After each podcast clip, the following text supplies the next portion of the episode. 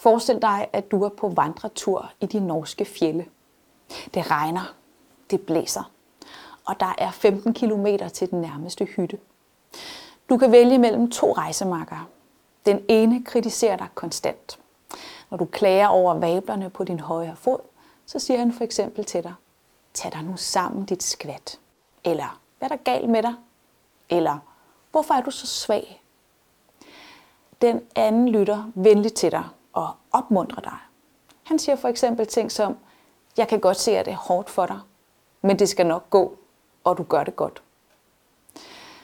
Hvem af de to marker vil du allerhelst have med på turen? Må ikke du vælge nummer to?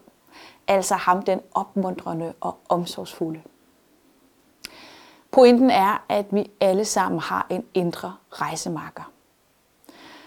Problemet er bare, at han for mange af os minder mest om den hårde og kritiserende ledsager.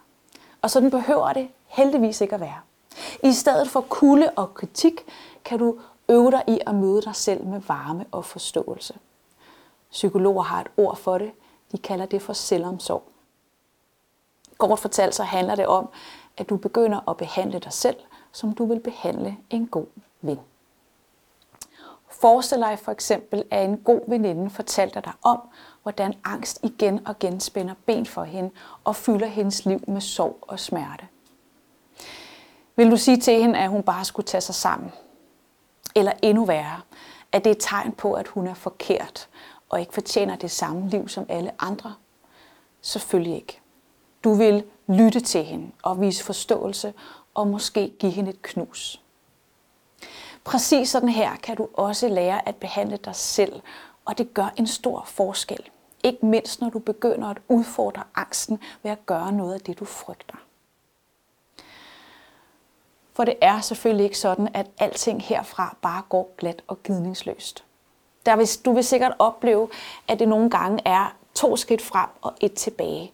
I nogle perioder går det godt, i andre føles det som om, at du ikke kommer nogen vegne, eller at det ligefrem går den gale vej. Særligt i de sidste perioder er det vigtigt, at du møder dig selv med varme og selvomsorg. At puffe til angsten kræver mod og styrke og tålmodighed. Og de tre ting er meget lettere at finde frem, når du behandler dig selv som en god ven. Men hvordan øver du dig så i det? Altså sådan helt konkret. Kernen i teknikken har du allerede fået. Den handler om at spørge dig selv, hvordan vil jeg behandle en god ven i samme situation som mig?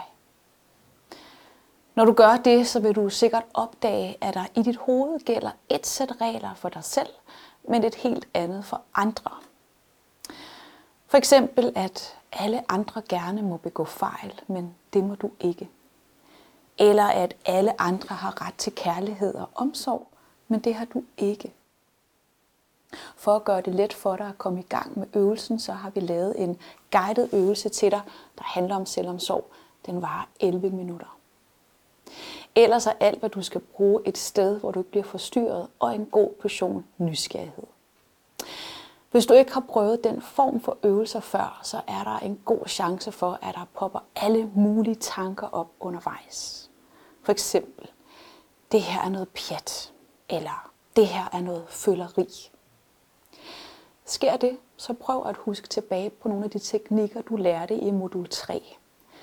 For eksempel teknikken, hvor du stille og roligt registrerer, at lige nu har jeg tanken, at det her er noget pjat.